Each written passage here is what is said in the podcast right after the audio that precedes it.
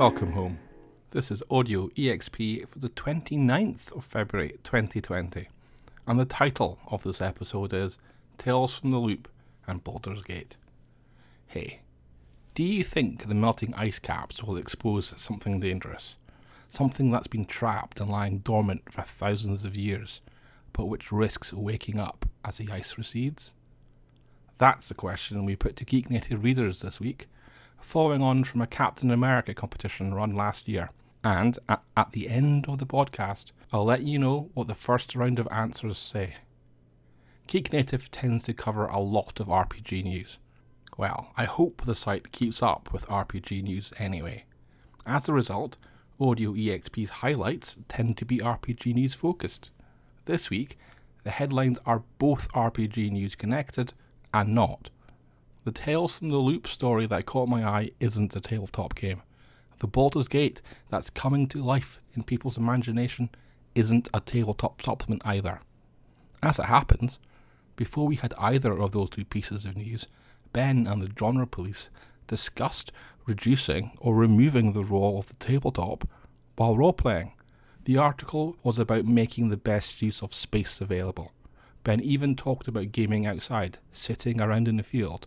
Not a LARP, but role-playing outside. The headline, Dropping the TT, caught people's attention on Twitter, and it started a debate as to whether traditional tabletop role-playing games should use the acronym RPG or TTRPG. Should computer games use CRPG or VGRPG? What do you think? Here's another what do you think. What do you think about Amazon Prime Video's Tales from the Loop trailer? If you've not seen it yet, you can find it in the transcript of this podcast on the blog. What it shows is a world that looks exactly like Simon Stalenhag's art book. This is the art book that must have had some influence on shows like Stranger Things, and is, of course, a very successful RPG from Free League Publishing. I'm not sure what I make of the trailer.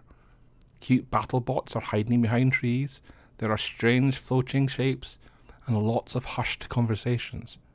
But is there peril or jeopardy? Presumably there's something like that in the script that connects all these gorgeously weird scenes together, but it's not hinted at terribly well in the trailer. In the RPG, the peril is toned right down. The heroes are kids on bikes, and death isn't really a threat. It's not that vibe. As usual, I'll try and watch it. I've actually found that by sacrificing sleep, I can do a better job at catching up with shows. Heck, I've even found time to watch some Lock and Key and some Swamp Thing. I'm enjoying the latter more. The other big entertainment title that I'm now pretty sure will get my time is Baldur's Gate 3, the computer game. The cinematic for it looks incredible. Once again, you can find that video in the podcast transcript. The trailer shows a horrible scene with a Mind Flayer encouraging their little larvae in through the eyes of kidnapped victims to impregnate their brains and begin to turn them into Mind Flayers too. The Mind Flayer, in its floating battleship, then sweeps down on Baldur's Gate, or perhaps a town near Baldur's Gate, and begins to snatch more people off the street. That's when the portal opens and three dragon riders appear, fireballs and talons attacking the Mind Flayer ship to drive it off. The dragons give chase, and the Mind Flayer crashes, and some of those larvae carrying kidnapped victims escape. That, I believe, is where you come in. You will be playing one of those characters. I've watched some of the gameplay that was demoed at PAX this weekend. While I can see its early days, I can also see it's very impressive. For example, this computer RPG is so flexible, you can even take your shoe off and throw it at a baddie. I've seen some articles complaining about the use of turns in the game. I disagree. I think turns mean you can enjoy the D&D elements better, thinking about which spell or ability to use tactically, and then getting to use them. Without turns, it becomes all about reaction speed, and that's not really D&D.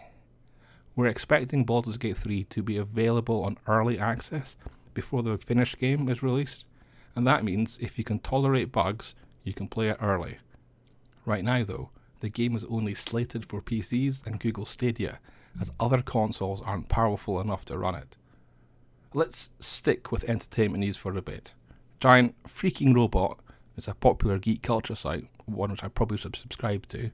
Well, they've found multiple sources within Viacom CBS who are sure that Captain Pike, played by Anson Mount, and the Enterprise will be one of the many new Star Trek shows the channel is working on. There are some complications. Mount isn't in contract, for example, and so there's nothing signed. However, he's already made it clear that he's up for playing the ill-fated starship captain again. Geek properties still feel as hot as ever. You only have to look at how much Star Wars and Marvel there are on Disney Plus for an idea. Or you can look at the anime battle. I mean, Crunchyroll, which I think is the largest streaming platform with about 1,000 anime titles, announced Crunchyroll Originals this week. That's 8 shows made by partners with their help, or entirely by Crunchyroll. A day or two later, Netflix had their own announcement, adding 6 more anime partners of their own. I mean, Action 2020 is a comic book, not a TV show, but its return is another indication of how strong geek culture is these days. The original Action 2020 was launched in the UK in 1976, and it was considered very gory and very graphic for the day. It was so wild that a conservative values warrior called Mary Whitehouse led calls for a boycott. The tactic? To boycott all the publishers' titles and then the big newsagents who carried the comic books at the time. It worked. Mary Whitehouse and her followers fought back what they saw as permissive liberal values, and the October 1976 issue of Action 2020 was popped. Wow.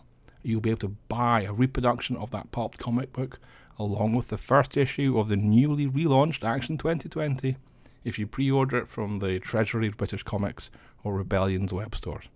Rebellion is probably still better known as the publisher of 2000 AD and Judge Dredd. There have been interesting RPG news this week, though, so let's not forget about it. A story that was developing while I wrote up the RPG news bullet point summary column, routinely itemised RPGs issue 37, is another D&D setting leak. I'll try and dig into it this weekend. However, the setting is Mythic Odyssey of Theros, and that would mean another D&D and Magic the Gathering crossover. How did it leak? A retail listing on the Penguin Random House website.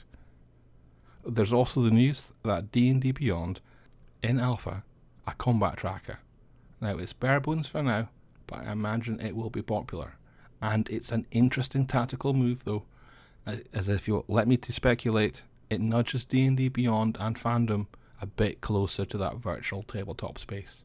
So, before we wrap up, let's return to the chills of the Arctic ice. Is there something dangerous up there? It could be a virus or bacteria, or maybe just even gas.